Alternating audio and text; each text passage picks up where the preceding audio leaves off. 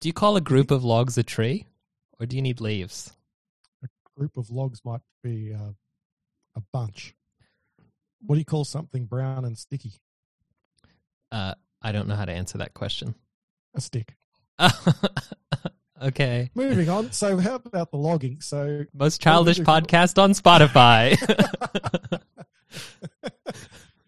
so um, when we're logging stuff, right? yeah. I feel like no one. Uh, well, this is the thing. When I was learning, and I'm still learning, but in my early days, straight out of the boot camp, there was always lots of resources around how to do front end development, but I could never really find many resources on what's good logging practices and Like when to log?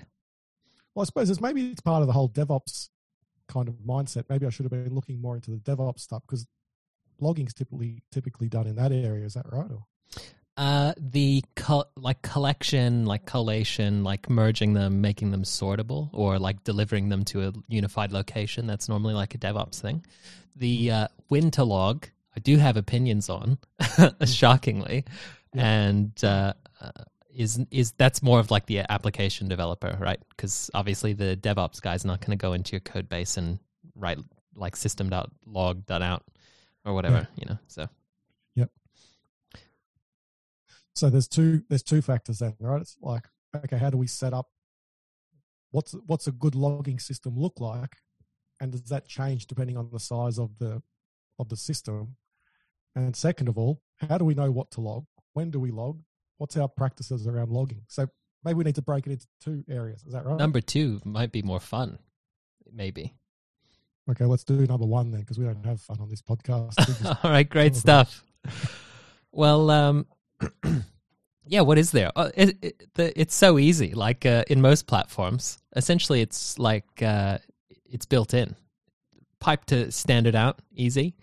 Uh, like uh, if you want your logs to grow with your company uh, or be used for more than one thing, then uh, obviously need to be f- exporting in a unified format, hopefully uh, or in a format that can be transformed. So uh, pick JSON is uh, is something that I would say very easily as your yeah. as your format. It's a Well, little bit heavier. Well, um, people in Go, for example, um, there's several talks about there's a, a bit of a renaissance of people not wanting to log in JSON, so not unstructured logs. And Right. instead of treating logs as being machine readable, treat them as being uh, only for human reading. So, like Okay. just log lines, no context. And uh, in some examples, I think they even omit like stack traces. They only print Hmm. uh, essentially like English that can be read by a human, which is uh, which is interesting. Um, how do they? What kind of format do they save that in? It's just like a text file. Just a text file. Well, uh, well, the f- that that's an interesting thing to say because uh, most applications, wherever they're run, standard out. Uh, so there's like you know there's standard error and standard out.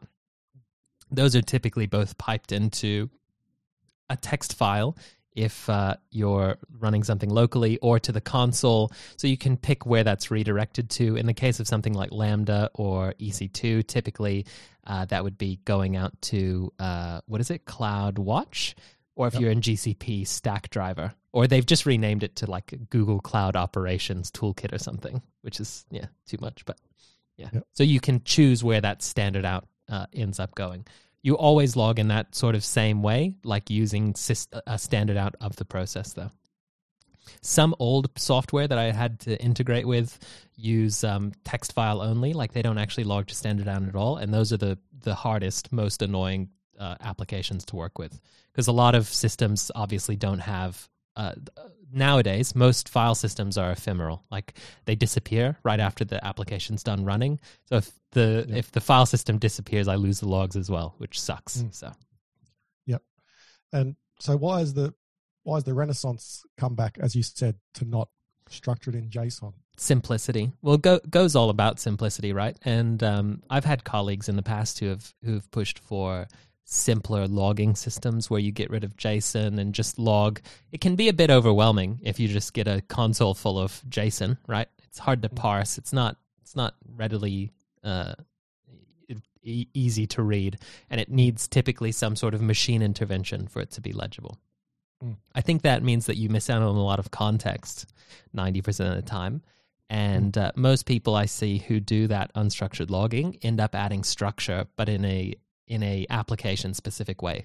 So they end up adding like a timestamp in brackets at the start of the log line, and then you have to like write something to parse out that like timestamp from the start of the log line. Or there's just a whole bunch of hacks that you end up having to do if if you do um, a standard out based logging because you will add structure eventually.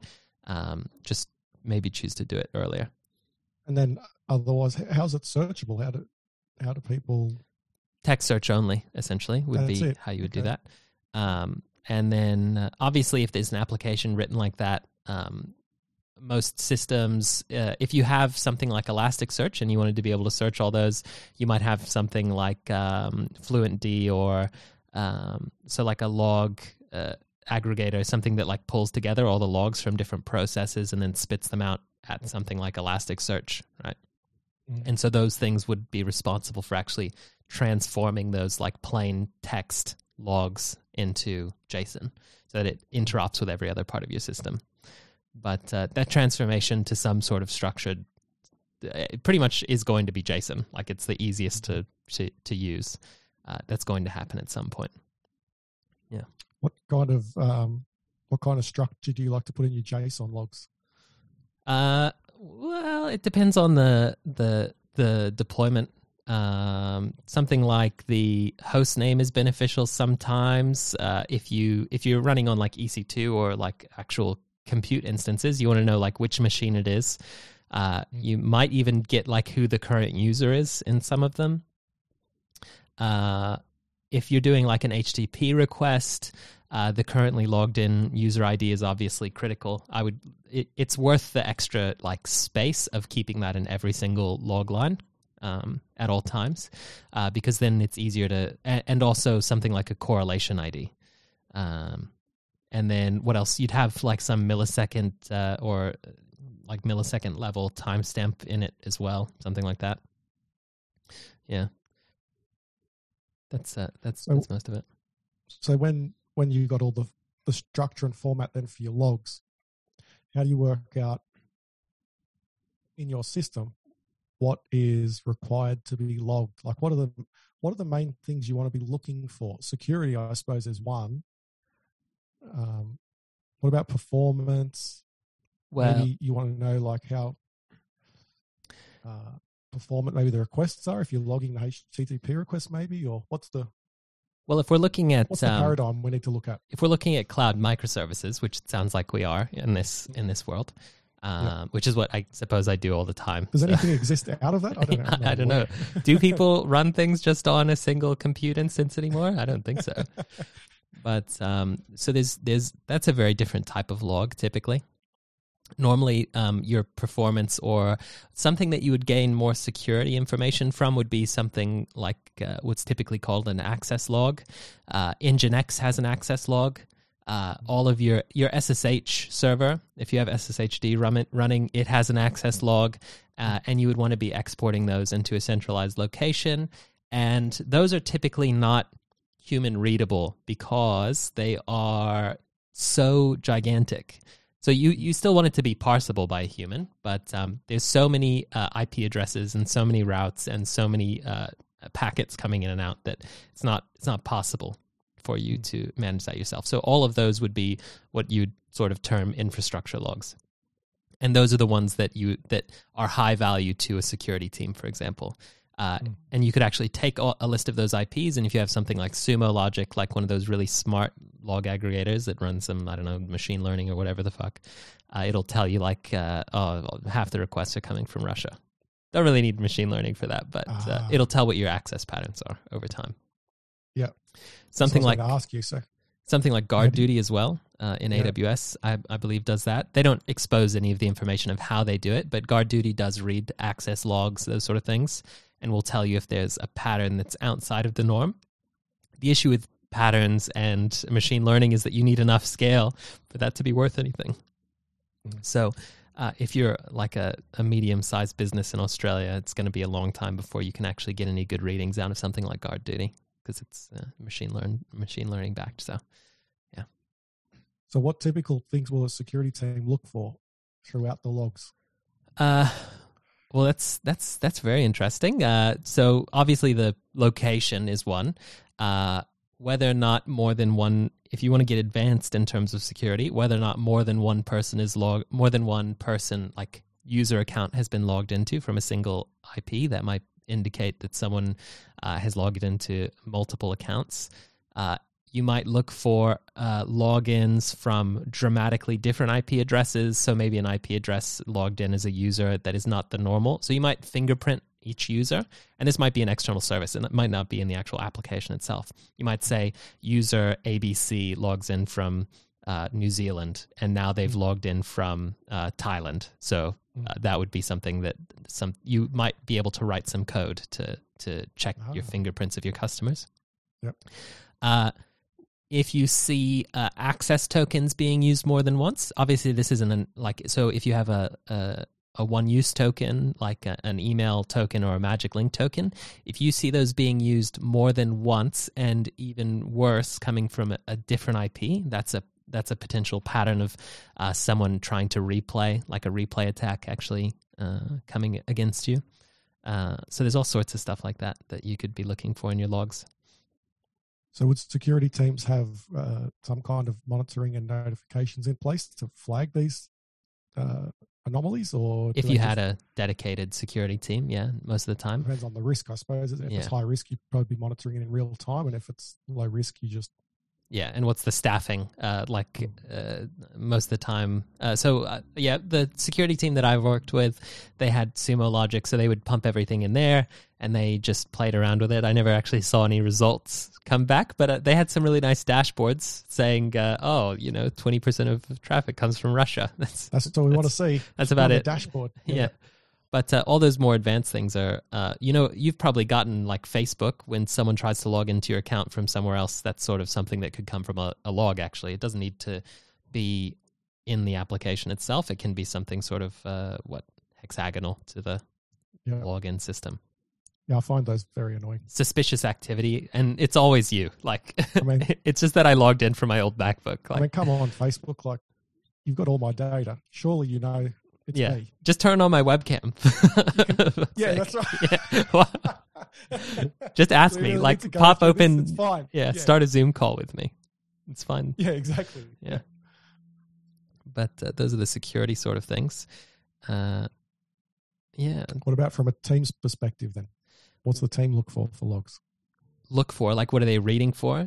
Like a develop feature then like team. use case after they've already been logged is 90% of the time going to be debugging something. A developer is almost never going to look at logs just for the sake of uh, reading them uh, unless they're just a very curious soul. Uh, so well, there's also another one which is dashboarding. So if you use something like grafana uh, and this is a pattern that i've used instead of like exporting metrics as well as logs if you have a a small enough set, you might not need something as complex as Prometheus, and you can just uh, aggregate. Like, if you want to know how many users signed up that day, instead of reading the database and needing all this additional access, con- like controls set up for you, needing Postgres permissions, Cassandra permissions, whatever, just um, just aggregate uh, the number of logs for user created. Right, that's a pretty easy way to get some value. It's not true necessarily because it's not what's actually in the source of truth but mm. uh, it gives you some basic product insights who's using it when and then uh, you could also use it for debugging is 90% of the use cases um, that that uh, like application level logs are used by developers so mm. that would normally be in something like elasticsearch or uh, uh, so you can actually search based on correlation IDs or something, uh, or something like Stackdriver or like Cloud uh, CloudWatch is pretty bad. They have CloudWatch Insights now, but I still I don't think they're uh, they're not really very good, and it's quite expensive as well for what they're doing. So, so what are what are DevOps teams looking for when they're building out a, a logging system for their what can their what, development teams? Yeah, whatever they can put on their resume. That's uh, what new, cool, and hip. yeah. Like what what what's cool and happening?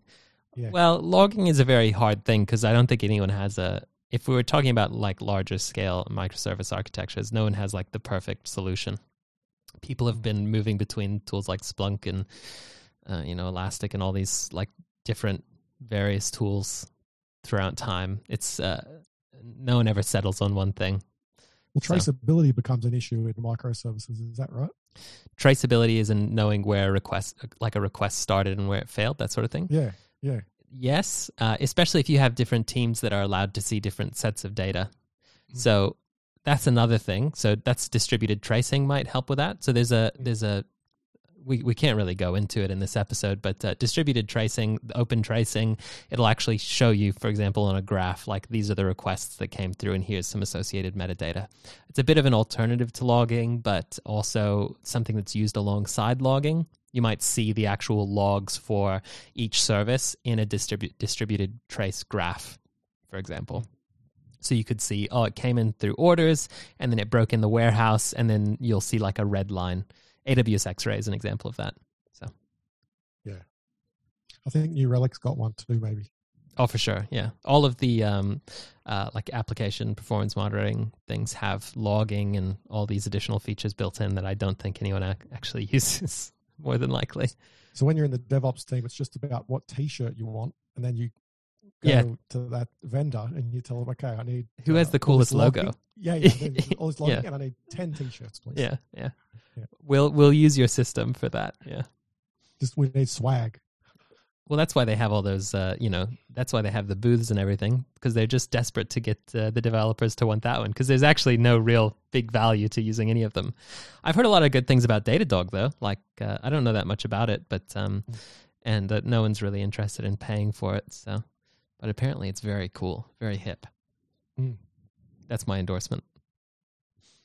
Datadog, if you're listening, we will be accepting sponsorships too. And so please reach out. T-shirts. I'll take a T-shirt. Thank you. I would love that.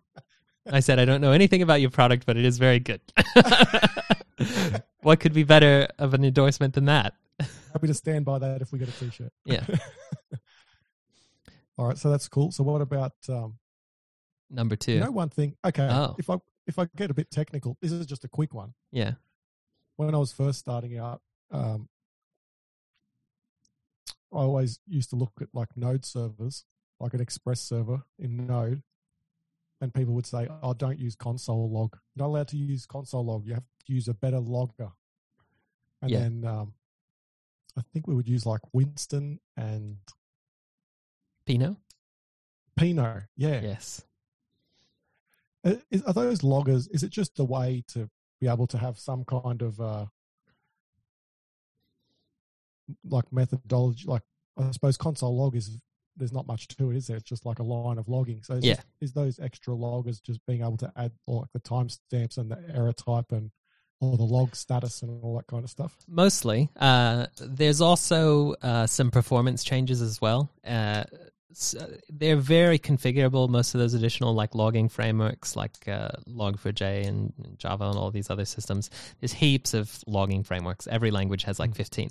Um, the ones that you just mentioned, uh, Pino in particular, uh, is one that we use and I've used before. Is uh, it actually performs the writes? So writing to standard out is actually relatively slow occasionally, and so doing that either in the background or after a delay, or not blocking to write to standard out, or doing it all at once, uh, it will manage that on its own instead of Oh. needing to write a large blob of JSON or uh, if you wanted to write a timestamp, for example, instead of creating the date object right then, they have some other magic way to manage that, right? So Mm. there are like actual performance comparison, like benchmarks of logging a single string uh, in JSON across all of these frameworks, and Pino ends up being the in in JavaScript at least the fastest by far, um, probably Ah. because of that. Ah, there you go. I didn't realize that. So Yeah. performance benefit. But uh, it's not massive. It's, it's milliseconds, obviously. It's like sub milliseconds, nanoseconds uh, of performance that you're eking out. And then the other uh, the other benefit would be that uh, I suppose you don't need to write your own like JSON stringify with your own format. Doesn't really matter. You can start with console log.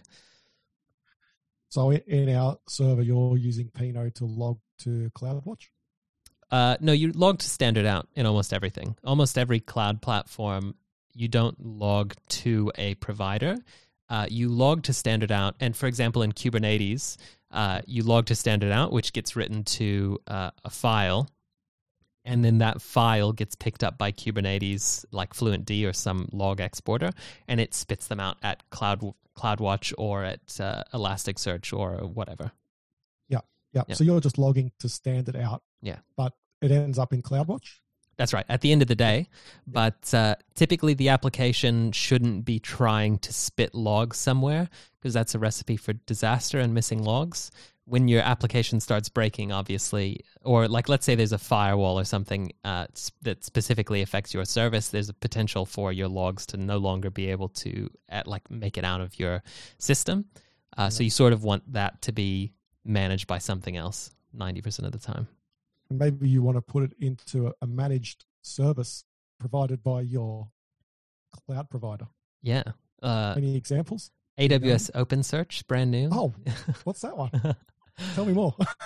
Well, we talked about this ages ago, but um, they uh, Hold on, OpenSearch. What's that? well, it's a haven't heard of that. Elasticsearch, uh, but AWS brand. They they oh, they deleted the word elastic from it. No more Elastic Stack allowed on AWS. We're done with that. Yep. Uh, Mm. And uh, they had a bit of a fight over like trademarks and uh, and also um, not just trademarks, but the actual code itself. Uh, and so they've decided to make their own system. Mm. Yep. And is this a, a fork of the original Elasticsearch? It is, yeah, Yeah. yep. And Yeah. is, it, is it? Will they be?